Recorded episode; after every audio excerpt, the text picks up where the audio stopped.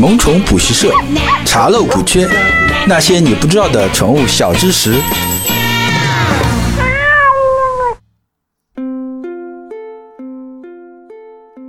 Hello，各位好，这里是萌宠补习社，我是万万两。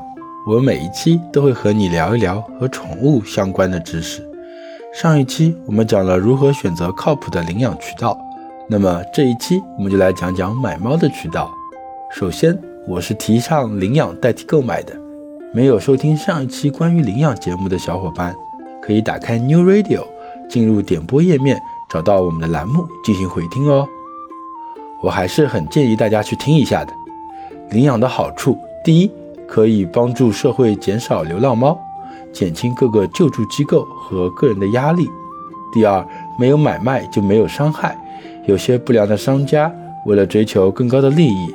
导致一些用来繁育的猫咪生存环境非常的恶劣，从而出现很多不健康的猫咪进入市场，让许多买猫的朋友受骗上当。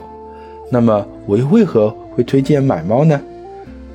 那是因为往往领养是无法选择心仪的猫咪品种的，毕竟我们要自己喜欢了，才会有更多的爱嘛。接下来我就和大家说说买猫的一些避坑小技巧。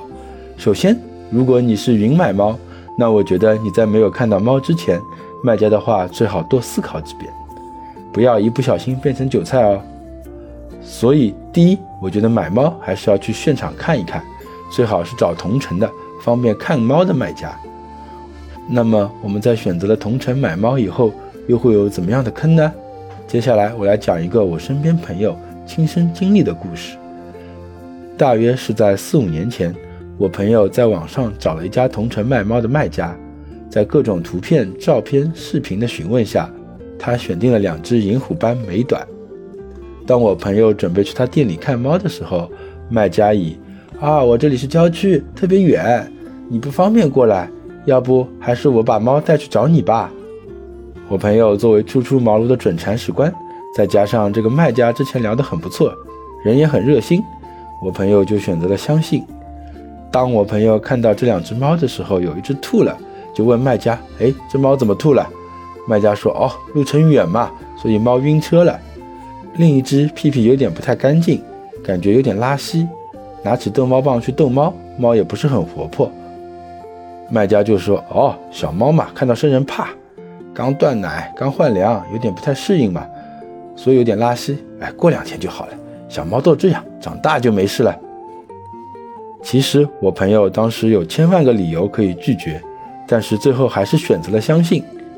当我朋友把这两只猫抱回家之后，没几天，它们就出现了各种问题，什么消化道疾病啊、皮肤病啊、呼吸系统疾病。当然，最后索性花了钱也把病治好了，也没有太大的问题。故事讲到这里，我们来盘一盘我朋友这一路碰到了多少个坑。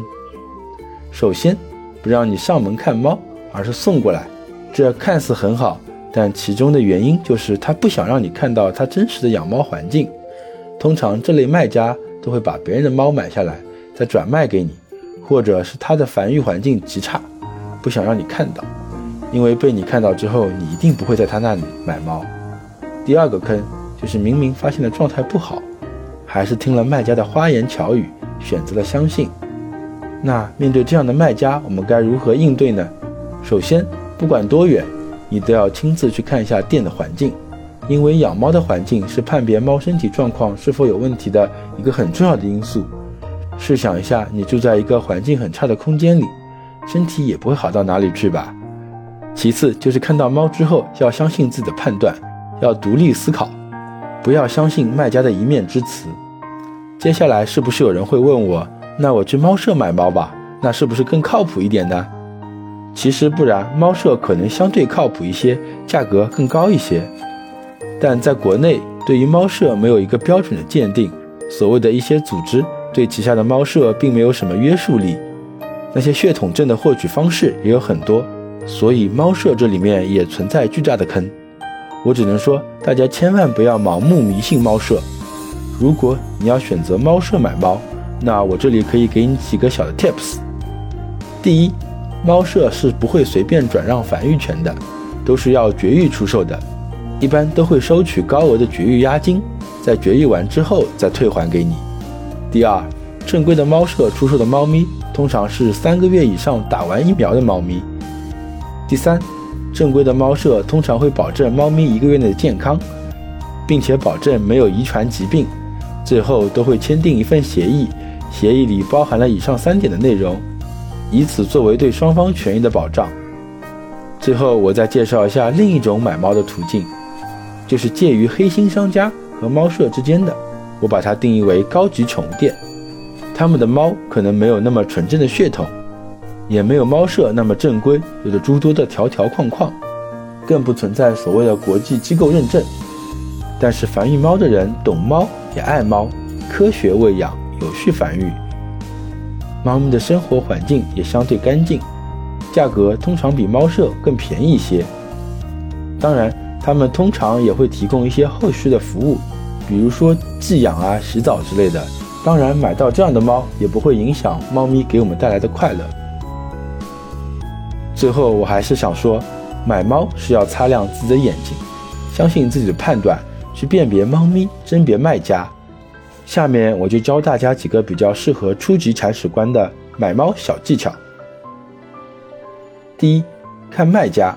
不要冲动，需要长期接触，看看他是不是一个真正懂猫、爱猫的人，他对宠物的三观是不是和你一样。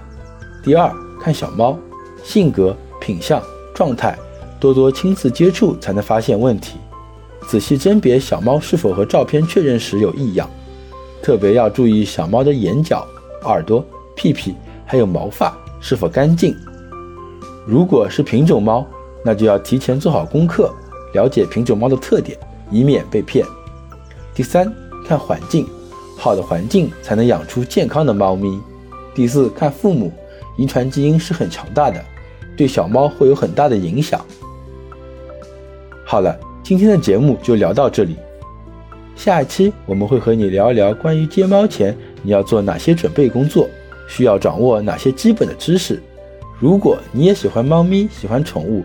可以在未来 APP 搜索“萌宠补习社”，加入我们社群，和我们一起聊一聊关于你的养宠趣事。我是万万两，我们下期再见。